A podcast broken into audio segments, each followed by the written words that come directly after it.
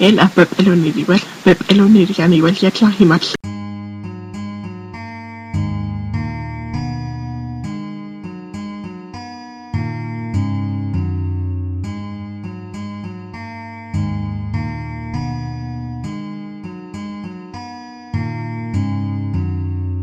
Welcome to Conlangery, the podcast about constructed languages and the people who create them. I'm George Corley. Uh, to one side of me is Bianca Mangum, Hello. soon to be moving over to the UK. And to another side of me is William Annis, Hello. who is the smart one, and is in um, in Wisconsin. The older, wiser one. That's right. The only smart person in Wisconsin is me. Yeah, I don't think so. Uh, no. Mr. Verb is in Wisconsin. He's pretty smart. Yeah. Who? Oh, you need to go to, what is it, mrverb.blogspot.com? Oh. Just His Google blog. Mr. Verb. Yeah, just, just, just Google Mr. Verb and you'll find his blog. He's, This he's isn't awesome. like the Mr. Men with like squiggly arms. I don't know. he does a blog about language stuff. Okay. Yes, I'm just being ridiculous. Okay. Alright. Our topic today is something that William brought up to us, and I'm going to let you explain it, Will, because, like, I know what you're talking about, but I, I'm sure I don't understand it as well as you do. It's non-configurationality. Tell us That- a definition. Sure. So, a lot of languages that we so this is again a typology question. We have languages that have fairly fixed word orders: subject, verb, object, SOV, VOS, all of this that that we know and love as language inventors. but another possibility is for word order not to matter at all for that sort of syntax, so that the verb, the subject, and the object can appear anywhere else in the sentence that you want to go because you have some other way of making clear what's going on. We can't really do this too much in English because the dog bit the man and the man bit the dog describe quite different states of affairs, and that's because we have a configurational syntax. In ancient Greek, you could shuffle that up in all sorts of ways and it would still convey the same state of affairs. It would just change um, the emphasis and the focus. So once you've freed up your word order and no longer have to use it to describe who's doing what to whom, what can you do with that freedom? And so there's different things and we can talk about them today. And as always with these, there's a spectrum. You might have a language that is extremely free always, all of the time. Um, but then in other languages, you might find that there's a lot of freedom, except the noun phrase itself is very rigid, or usually what happens is dependent clauses are the place where languages tend to be most conservative. So you might have great freedom in a top level clause and a greatly restricted word order in a subclause. So a big range here. My, my favorite is languages that aren't just non-configurational, but radically non-configurational. And that's something like ancient Greek or some of the languages of Central Australia, where even your noun phrases can be ripped apart and sprinkled throughout the sentence. and again, what do you do when you can do that? How do you use that trick? The great thing about the radically non-configurational languages in Australia is it drives field linguists nuts. Because if they hear an interesting sentence, they might ask for it to be repeated and it will come back in a different order. as far as the as far as the informant is concerned, it's the same sentence, but uh, the word order's been shuffled. So in those would try. cases, make sure you have a recording device on at all times. Yes. You should do that anyway, just from my field methods class. But that would drive me insane. Like, Thank goodness I wasn't working on one of those languages.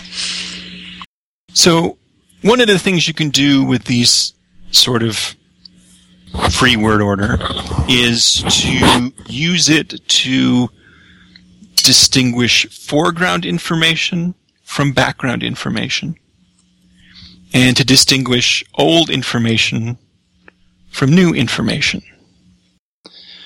So, for example, in languages like Hungarian and ancient Greek, new information tends to get plopped early in the sentence right in front of the verb, and all of the old news and, and stuff that you really only need to maybe clarify a few points gets shunted off to the end of the sentence, or at least after the verb. Um, I f- forgot to check this. I believe Russian does this. So Russian doesn't have a definite article. But you can tell from word order sometimes when something is definite or indefinite by where it occurs in the sentence. Because once something has been mentioned, it's old news and it becomes definite.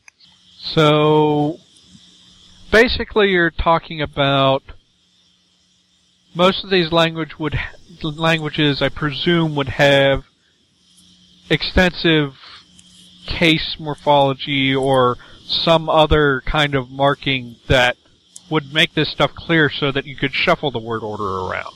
Right. So in ancient Greek and say Walpiri, which is a, a language of Australia, you do have case marking.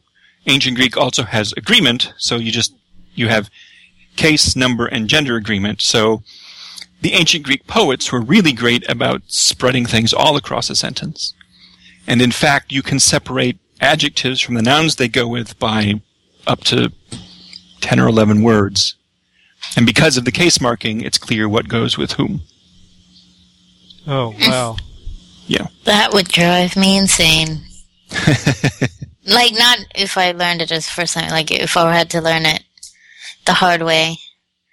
That would drive me insane. Yeah, it's a it's a it's a stumbling block for people first learning Greek, and, and probably for people trying to learn Walpiri and Jiwarli and these languages.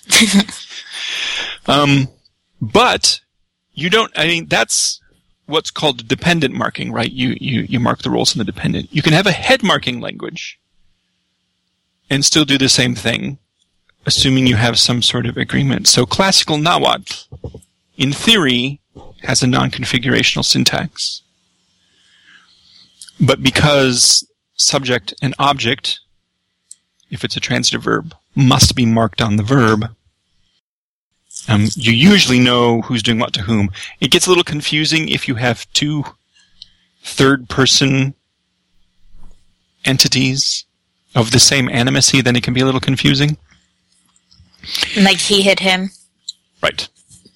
Right. Or, or, you know, the man hit the boy, something like that. The boy hit the man. We don't know.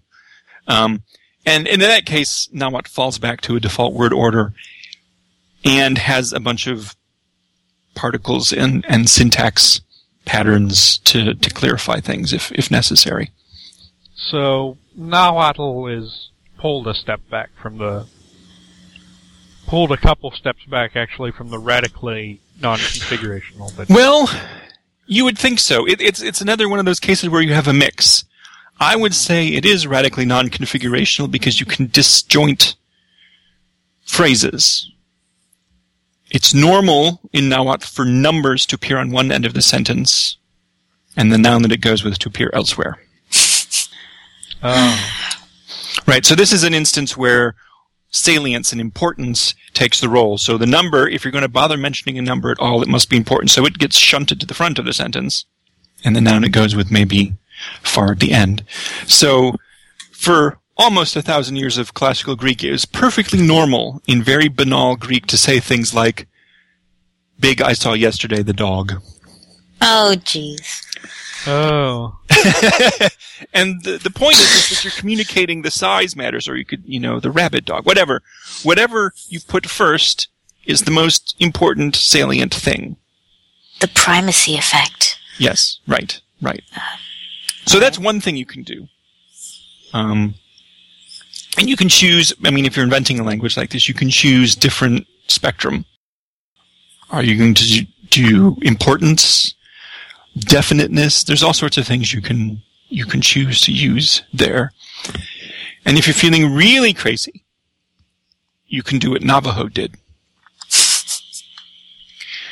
which is word order in a transitive sentence depends on animacy.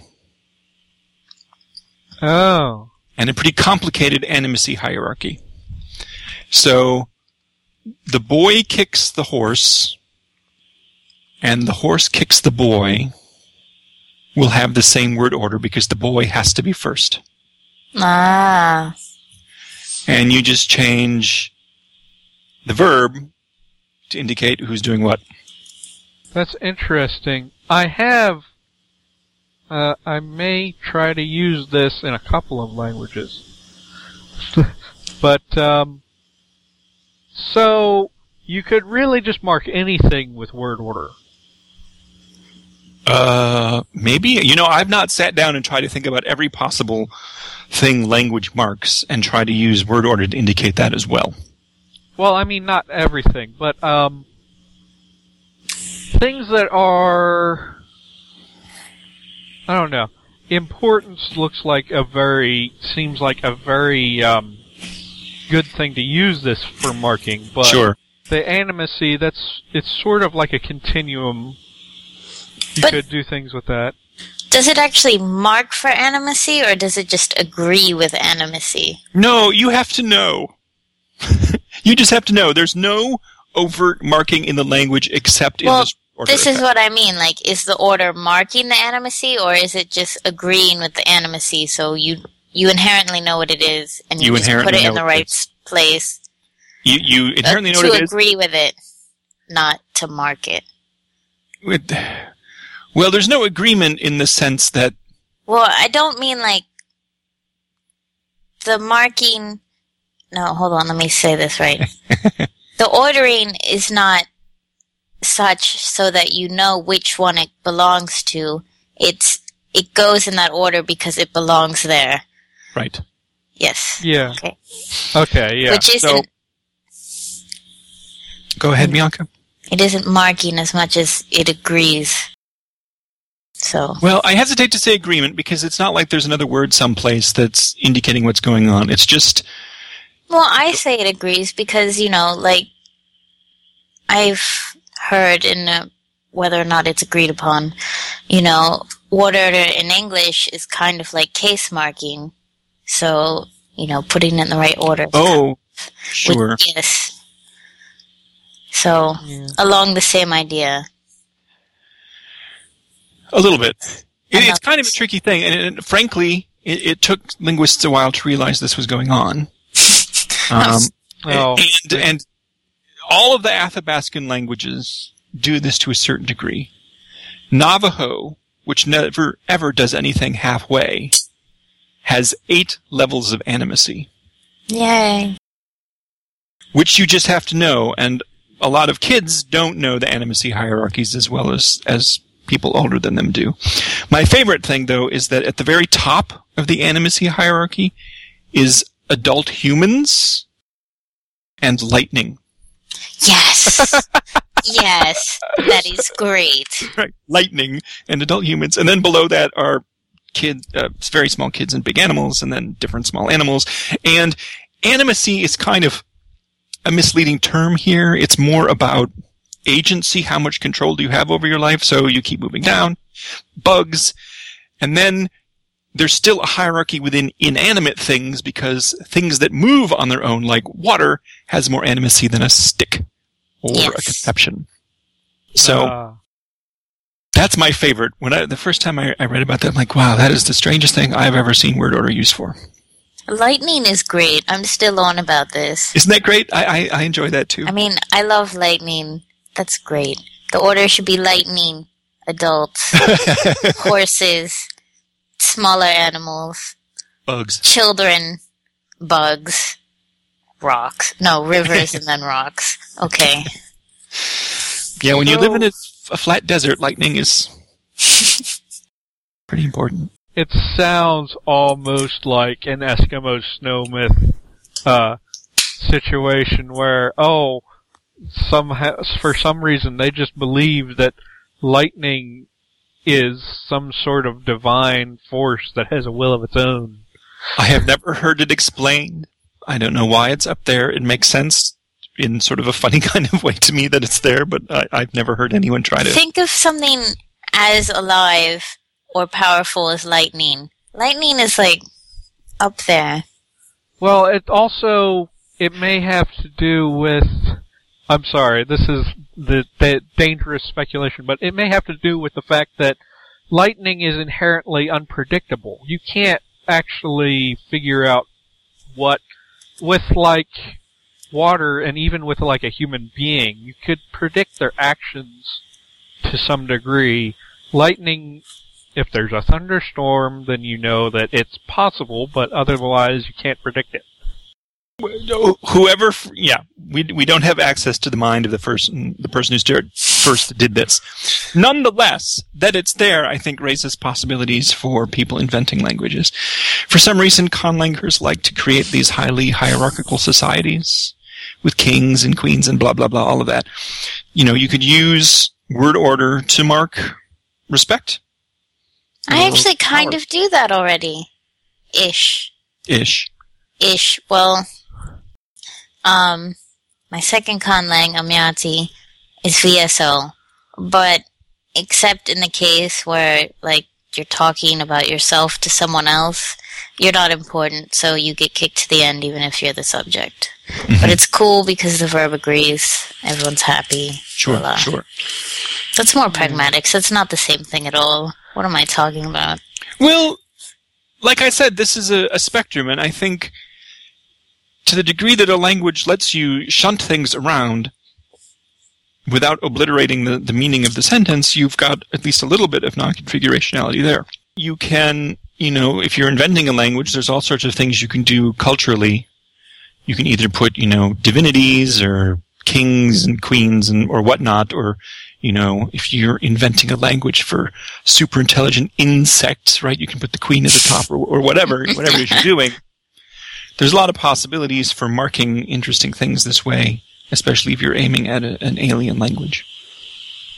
Yeah. Yeah, and it doesn't have to be full blown one way or the other. I mean, it could just be pragmatic wise, like my story, where, you know, pragmatically, if it's marked on the verb and you're talking about yourself to someone and they know, then, you know, that information can go to the end. It's not important. Sure. Yeah. Sure. I I actually have a couple of things from my own conlangs is for one, I think I kind of accidentally built a little opportunity for this into Airuyo because it has extensive well, not that extensive, but fairly clear case marking.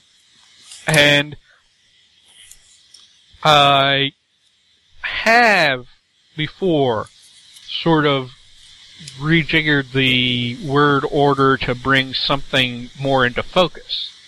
But Right. I haven't really thought deeply about what kind of rules there are. Its its word order is actually fairly strict um, SOV. It's it's hev- it's heavily w- verb final, so it's it's only the two, the subject and object moving. Sure. Well, topicalization and and bringing focus are, are common situations where you expect things to get shifted around. Um, lots of things move to the front. Um, English and Latin like to put focus at the end of a clause, so that's a little bit different. It doesn't all have to go at the start. Um, what was I going to say? The the marker of I mean, in English we could move things to the front, but then you get these weird cleft structures. It is me who, you know, was rude, it is me who was rude to the king. Is is the only way we can do this. It was I who robbed your house yesterday. Right. Yeah. You have to come up with this this this weird additional syntax. The the test of non-configurationality is if you can do that without trussing. Yeah. That's the weird thing about classical Nahuatl is you can do it without trussing, but there's trussing available if you feel it's necessary to clarify things. Yeah, that's actually something for the con- conlang I'm working on now, Pahran. It has it has a tripartite system and um, the subject and ob- object marking on the verb, and I'm thinking right now I have a thing where you can where there's actually a, a you can front a topic, but there's a particle. I may just remove that particle and just let it be whenever you want to bring to topicalize something, you just bring it to the front. Sure, sure. I mean, because you have head marking, there's always that confusion. If you've got two entities of the same entity doing something that it makes sense, like see or listen to or hang out with, who's the subject and who's the object can get confusing unless you have a rich gender system. Yeah. But even Right, or- then, or- you'll run into the case where, oh, they're the same gender. Crap. Sure, sure, sure, sure. I mean, th- there's always Yeah. that problem, and then you need some way to clear that up. But you don't have to have it. You can just. You don't have to be radically non-configurational. Oh. You can. No, Yeah. You can make it so that whole phrases have to move by them, move Yeah. together. That's, That's- how an Yalk is. Sure. Only because a whole phrase is one word. So, you know, you can move the words wherever, well, ish. There's only a couple that don't, aren't happy with that. But for the most part, you can move wherever word you want, wherever, and it'll be happy. But you can't have radically different things because noun phrase is one word, or phrase is one word. Not V is the same. Yeah. The noun phrases are stuck together. They really mm. can't be broken up, but the phrases themselves can be shunted around however you want, but they have to stay intact. Because adjectives are attached to the nouns by a particle. There's no separate case marking or anything for adjectives. Really? That's just like in Yalk. Except it's one word. And then, whatever. Um, where were we? Also, like um, one paradigm in Japanese. Japanese has like three different types of adjectives, though. I think someone was telling me about that. Does it have like some sort of na thing? Yes. That's yeah, apparently they're like, oh, this is just like Japanese. It even uses na. And I was like, really? I've never learned Japanese. Yeah, certain adjectives. Why would they copy me?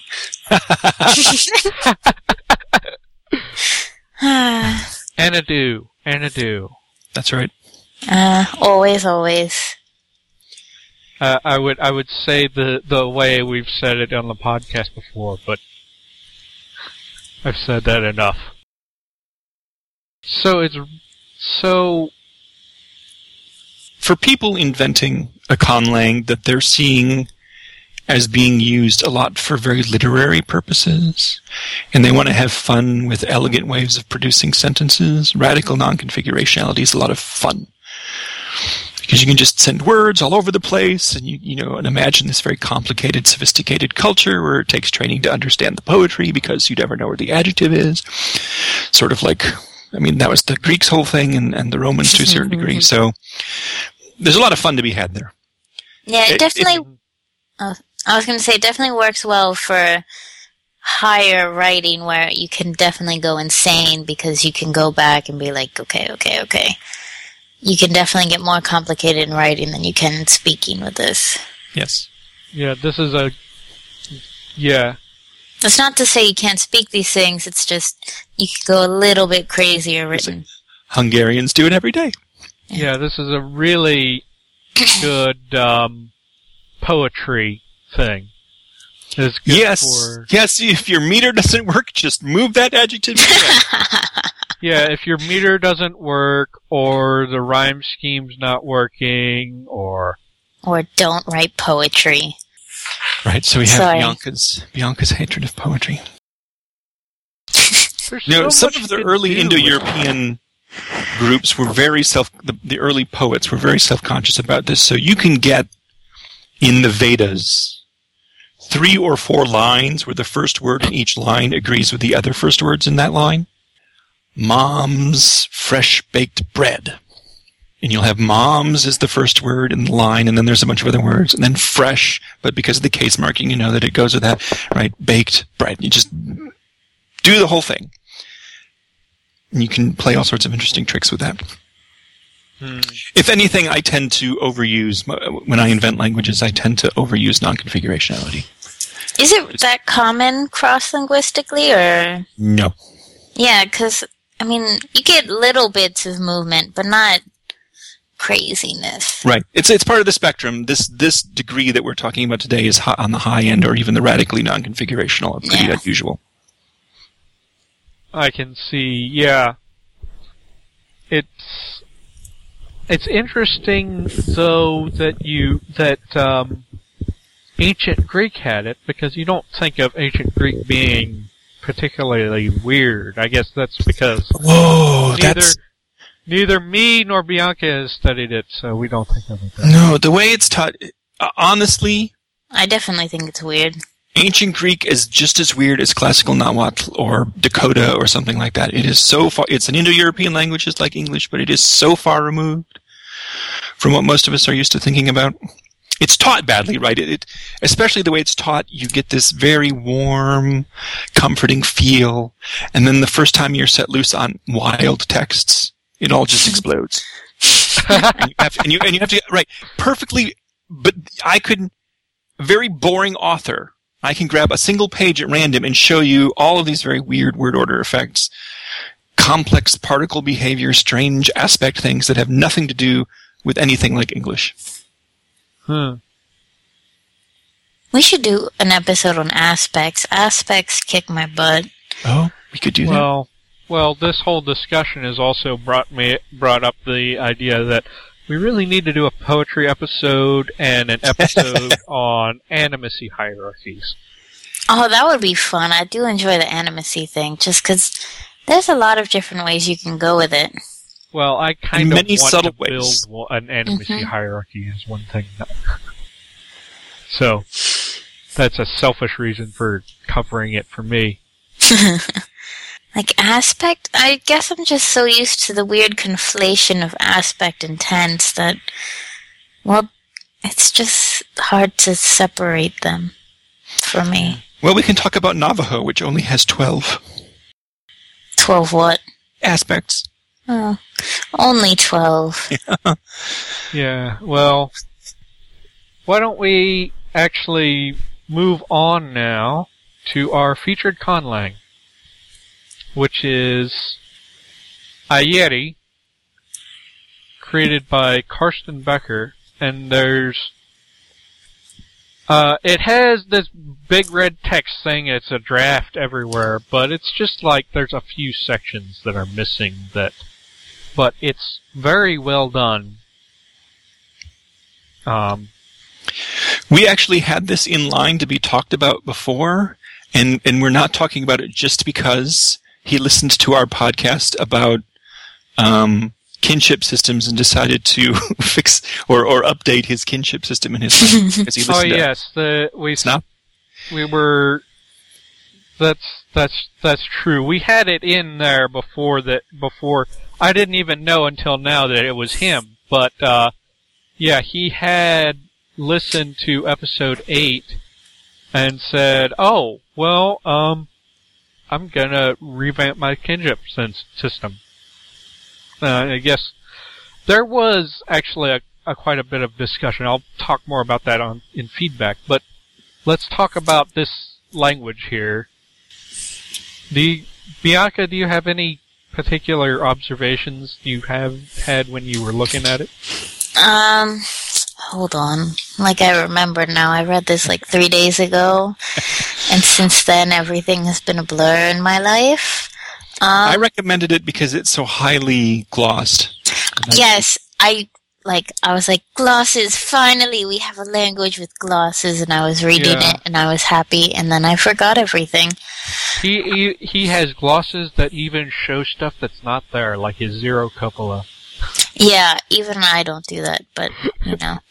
I found it was interesting that he went through the effort of doing like a spectrogram for the things, and I was like, you know, I do appreciate the effort. I wonder what program he uses because it doesn't look like Praat, but um, you know, it's your language. If you tell me that's how it is, I'm gonna believe you. Um, The, the grammar is written with this conceit that he's documenting a real language, right? He, he Yes. refers to the, the work of other scholars. and he does that throughout. Like the one thing you do in real Oh, yeah. linguistics that you don't do with conlangs is that you show negative examples, like what doesn't work. And he does that throughout.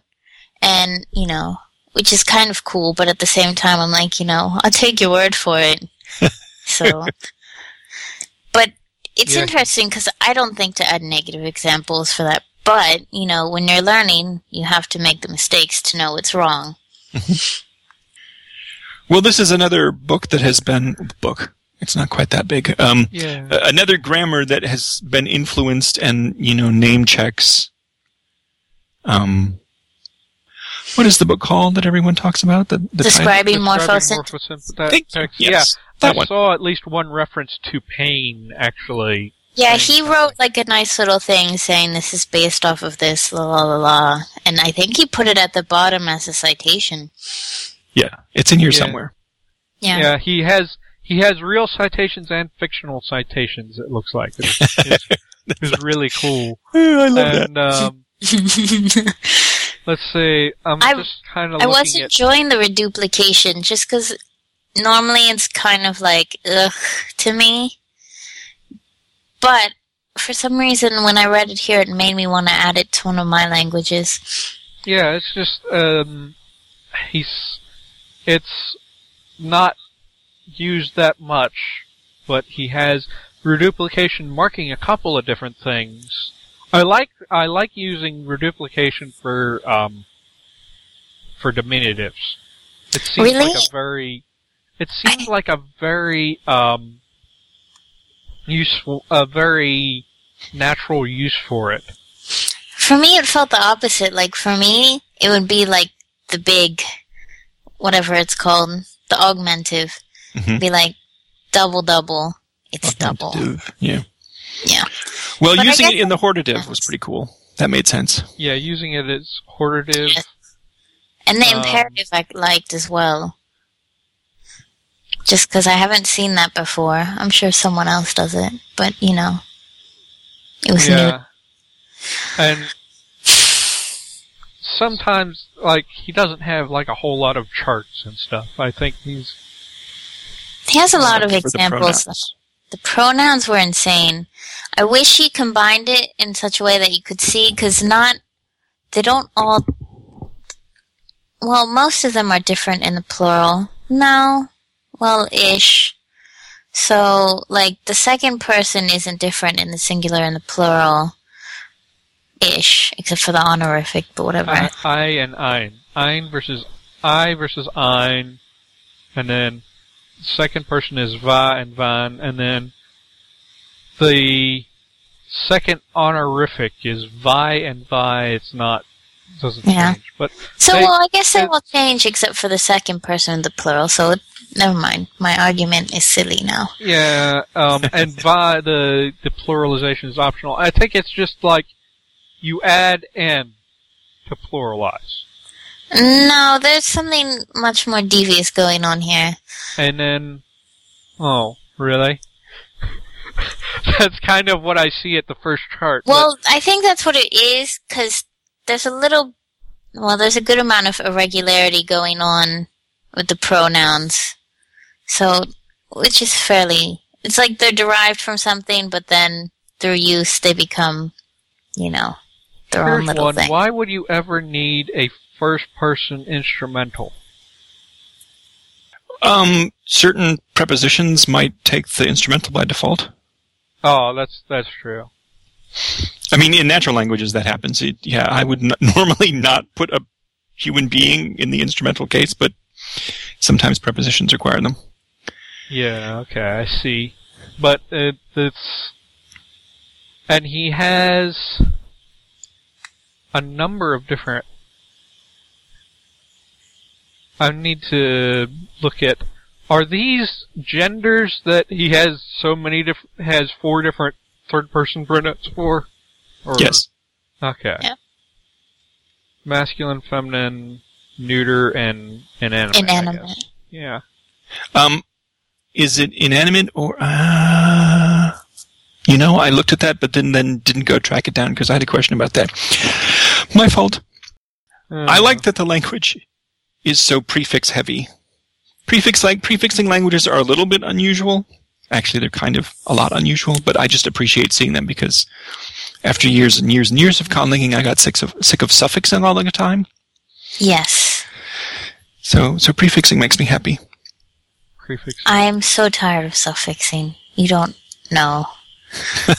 I um, like a I like a mix of prefixing and suffixing and even some infixing.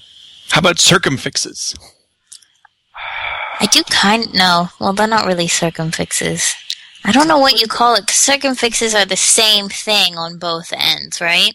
No, Um, circum- It doesn't have to be, just right? It has to be something on either side. It doesn't A have to be prefix the and same suffix thing combination. either side. Yeah, they So- don't have to be the same. What do you call it if it's like a particle? One at the beginning, one at the end. I have no idea. Okay. Um, Something Bianca thunk up.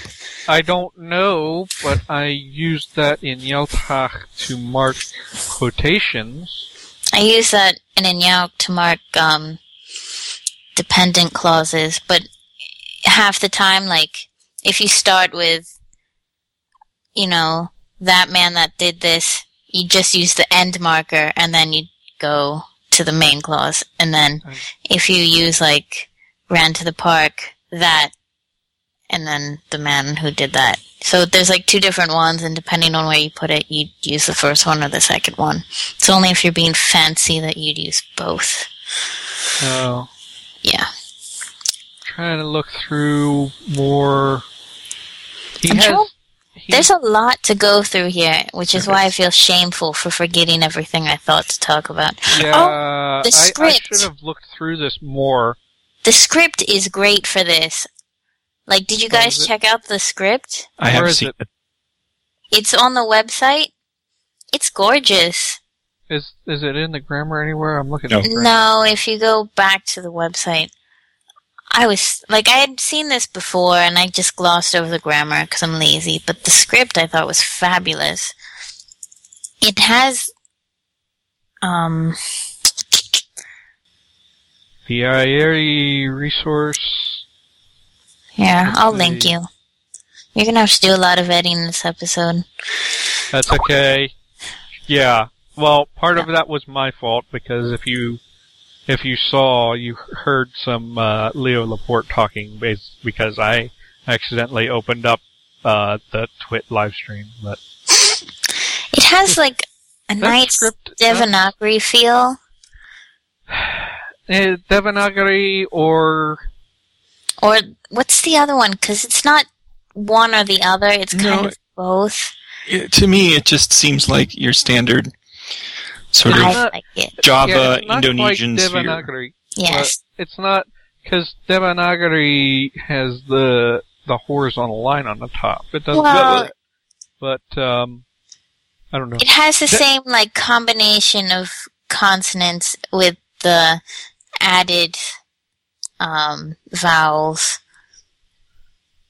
The Well, there, a lot about Y- Ayeri reminds me of Austronesian languages, so things like Javanese, Indonesian, and this is exactly it, the the the script really gives the feel of I don't know a simplified version slightly of Javanese or Thai or something like that. It's Yeah. it's that cultural sphere that seems to be influencing language and has influenced the writing system, which is a pretty good example of its kind. Yes. I do not hate it. It's really nice. Like it's And it's I'm very rare not that I find a script that I'm Yeah. like, yes, this is Same here. I've seen So this one see before it- without realizing it was attached to this language. Yeah, I like the script. yeah, it's interesting. I'm not always fond of curlicues in scripts, but he does it well in these. I think a lot of times people who put curlicues into scripts don't draw them properly, and they set, look terrible. And he does it does it well. Yeah. Um. The really funky thing about this language to me is the uh, verb valency.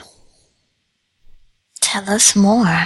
Well, it just uh, active. The sort of transitivity issues are pretty funky. Um, I can't explain it all because you know, we've got this magnificent, well-glossed grammar. People who are curious can go look at it. But, you know, the difference between active and passive is, is handled interestingly. I'll just say Um, that. if you guys think this is um, are are wondering anything about this this stuff, he has a nearly complete grammar online that I'm going to link to, and that will probably have much more information that we, than we could possibly cover on the podcast. Oh yeah.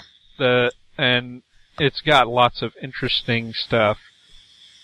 Much can be learned from it. Yeah.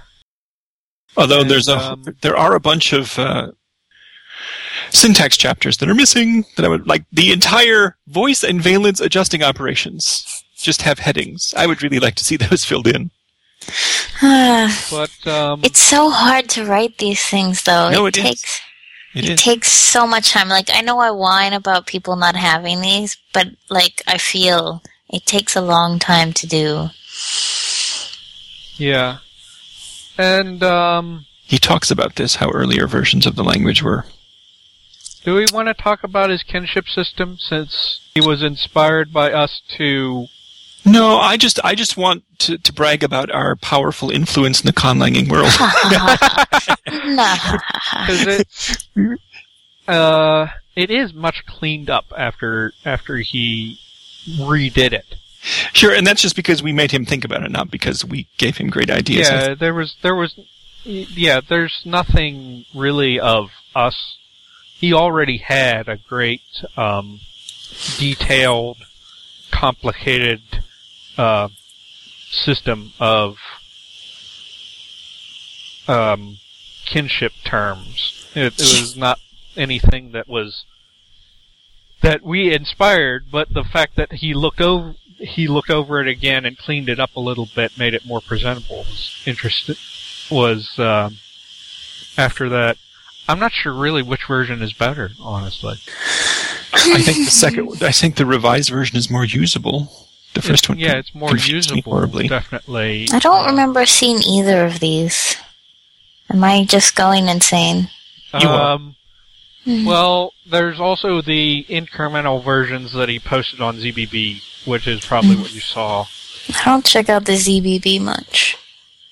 The the only thing I really wish he would mark ego in English if he's going to mark anything in English. Nothing, nothing though? in there unless I look down at the vocabulary tells me that No, no, no, no. is is He's got one now where ego is bright red. It's impossible to miss. Yeah, that's true. It is it is bright red, but still, I don't know.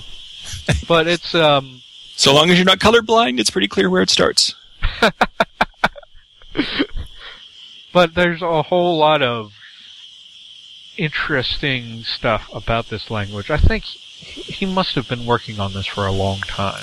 I think it was like a good, I want to say five to nine years in that range. Yeah. And And since 2003, which is, I can't, oh, I'm so tired. This is Eight. pathetic. Eight, yes. Thank you. So he is one of those people who starts a language and continues to revise it over time, whereas I produce sketches and throw them away. Yes. Scrappers pace. and Scrap- loyalists. Loyalists, right? Which I'm definitely not. I don't know what I am yet. It's But- interesting. Well, I'm um, I'm probably halfway in between. But anyway, I I just say, uh, we could talk a lot about this language, especially if I actually read the grammar. No, I- Um, it's you know include the link and, and people can go look. I think there's there's just some really interesting stuff there. Yeah, Yeah. definitely Especially I if you will- were not familiar with Austronesian languages. He he doesn't have like a full-on Austronesian alignment, which is good because those things were so popular for a while. It's like a fad for. There were some nice alignment things going on there. Yeah. Which I didn't understand because, you know, I didn't have time to read it because I'm horrible. But uh, yeah, I will include links in the show notes. Please come to the show notes to this episode, and I will, I will have the links for you guys to actually peruse this language for yourself because I think it's very valuable. And I think I'm going to take a, a closer look at it after the episode. Uh, I had a busy week. Sorry. Me too. Yeah. So, why don't we move on to feedback? Yay, feedback. Bianca's favorite segment. Uh, first, I, want to It go. is. Yeah. Um, Okay. There's there was some more feedback about the kinship systems, but first I want to do some dues and thank uh, Dirk Elzinga for um, commenting on the same episode about his language. And um, I'm not going to read this email because it's really, really long, but basically, the first thing is he corrects my correction of the pronunciation. it's actually, let me see if I can do it. Tiwa. Tiwa. Yeah. I have trouble with that. It's, The uh sound is tough. yeah, it's a, that's a high central vowel. It's a little I with a bar through it. For those people who know IPA. It's called a bar eye. Yep, bar Yeah. I. um, and it has for so, I don't know why I did this, but apparently in my show in the show notes I wrote V in there. It's not. It's actually beta. It's the bilabial fricative. The the Bilabial. tuva. Tuva. Yeah. Tuba. And um,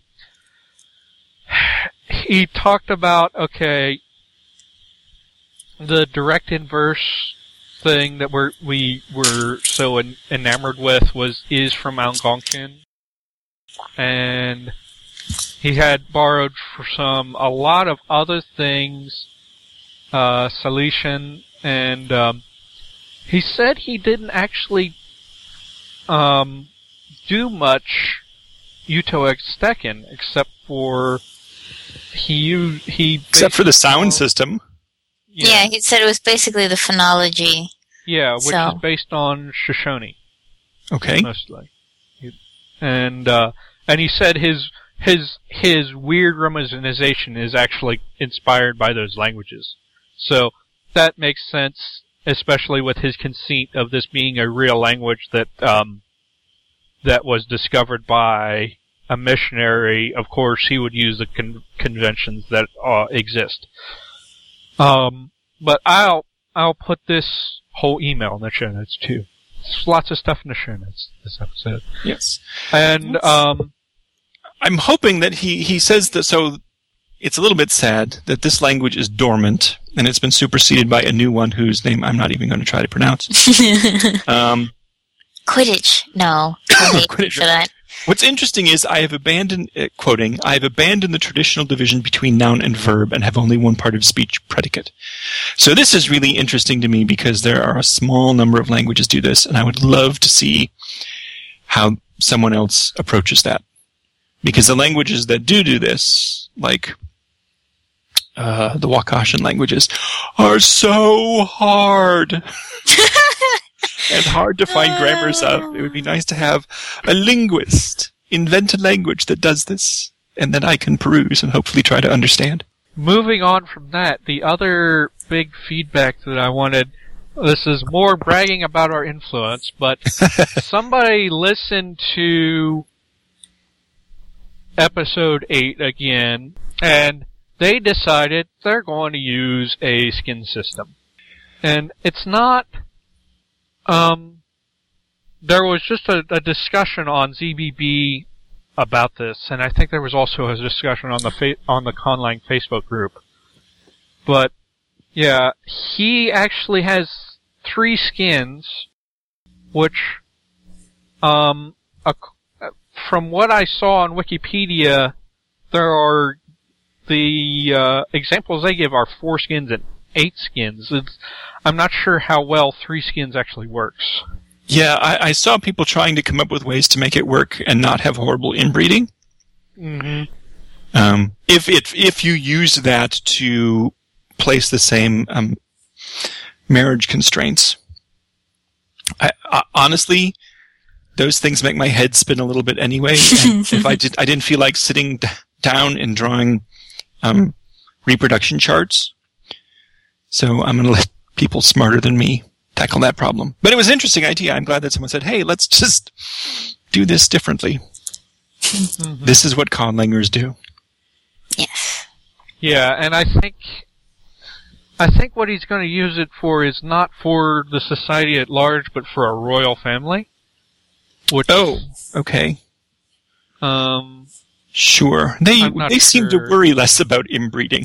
Yeah, I was about to say, I think, I don't know how I- that would work for royal family in that there's only so many of them. maybe only one. Maybe it's a fairly big family, like extended family that can. Um, I think somebody was saying that they wanted to to do a royal family with a skin system. I think if you had like an ex, uh, sort of the extended royal family, and then only a certain skin actually got to be king, and then another was a steward, and another was some oh, other that's kind of Ah. interesting. like that. I don't know if that's his idea. So but- more like a caste type. Well, it's not really a caste if you're still royalty, but it's a way to know what- ensure ensure a political balance. That's a clever trick. I could well, maybe that could happen naturally. I don't know. Maybe. I don't know either. That that sounds that would sound like an interesting idea to do it that way for me. I don't know if that's that was his intention, but I had heard that there was something about a royal family going to be involved in this. So That would make the most complicated Magna Carta ever. like, you know, paragraph after paragraph of Latin and then five pages of charts. so 512 years from now, only this guy can become king. And then 10 years after that, yeah. hmm imagine also the issues when uh, somebody can't produce an heir because when the king can't produce an heir, there's not that ne- necessarily that much. There's a Well, big in the normal but- course of things, you would expect all the offspring of parents to fit into the same skin. Yeah, So, so long as you've had siblings, yeah, I mean, uh, uh, coming up with a complicated three skin system does not change that mechanics, I wouldn't think. Well, I Yeah. thought it was Well, going to depend on the gender of the sibling as well, and then just get all sorts of crazy. But because I skimmed over the thread as well, but like you, it does make my head spin, and I don't really know much about it. So, you Once know, again, the Conlangery podcast. bringing you information with no control over it at all. just And Yes. inspire people to ever greater heights of linguisticness. we apologize for. no, we don't. I don't. Uh, Do you see me apologizing for any of the crap I say? No. Well, I apologize for the fact that uh, two um, very young children were visiting, and I had to help take care of them. So, so I was not as prepared as I usually am, which is often not enough anyway. I don't apologize for going to an awesome party yesterday and then not sleeping and then going to work. Uh, but So I just want to repeat my call. If if anything we say makes you do something different or decide to do something different in your conlang, let us know. It makes us happy. It Yes, makes us so yes. happy. Or even tell us what you did different. That would be even better. yeah, You can even just, yeah, send us a message. Yeah. Another couple of housekeeping things before we go. I have uh, created a translation challenge thread on the ZBB. Um, every episode you hear me say, Welcome to Con Conlangery, the podcast about constructed languages and people who create them. Um, if you translate that and send it to me. If you send it to me as a phonetic transcription, I'll read it out, but I'll only read to Welcome to Conlangery because I tend to peter out after that. Oh, I'm gonna have to do this now. Yeah, when reading strange sounds. But if you actually send me an e- MP3, I'll just play the MP3 and I'll stick that onto the top of the show. You may have heard it at the top of episode 10 and at the top of this episode. Because I hadn't had episode, I still don't have episode 10 ed- edited at the point we're recording. Alright. Can I do this? Can I make you say something in my conlang? Or would that be cheating? Um, No, you should do one. you you can do it. Um, I would prefer if you did a a recording. Well, surely I could just read it. Mm-hmm. Okay. I may actually put my own conlangs in. I don't know. This is The more this the is merrier. for everybody. This is not. This is not like our um, featured languages where we avoid our own languages. That's true.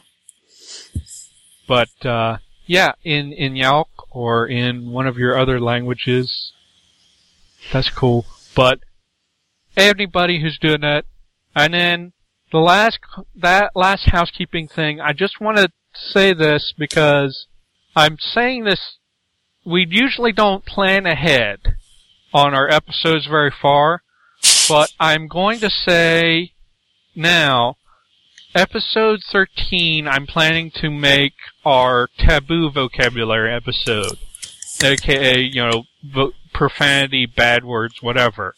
And that one, you'll know when it comes up, uh, if you're on iTunes, because it will have a, it will probably have an explicit tag on it, and there'll probably be some sort of warning at the top of the show.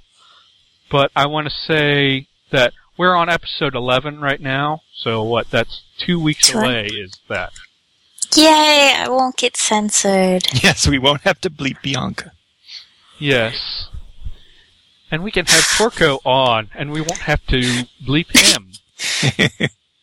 if, Is it really just me and him who curse on here? That's sad. Yeah, yeah, it was, it was you and him. Will doesn't. Keen censorship. I have right, so that's that anyway. episode 13, so everyone's warned now. Yeah, so, uh, and I'll say that at the end of episode 12, uh, also, and then you will have a warning at the top of the show.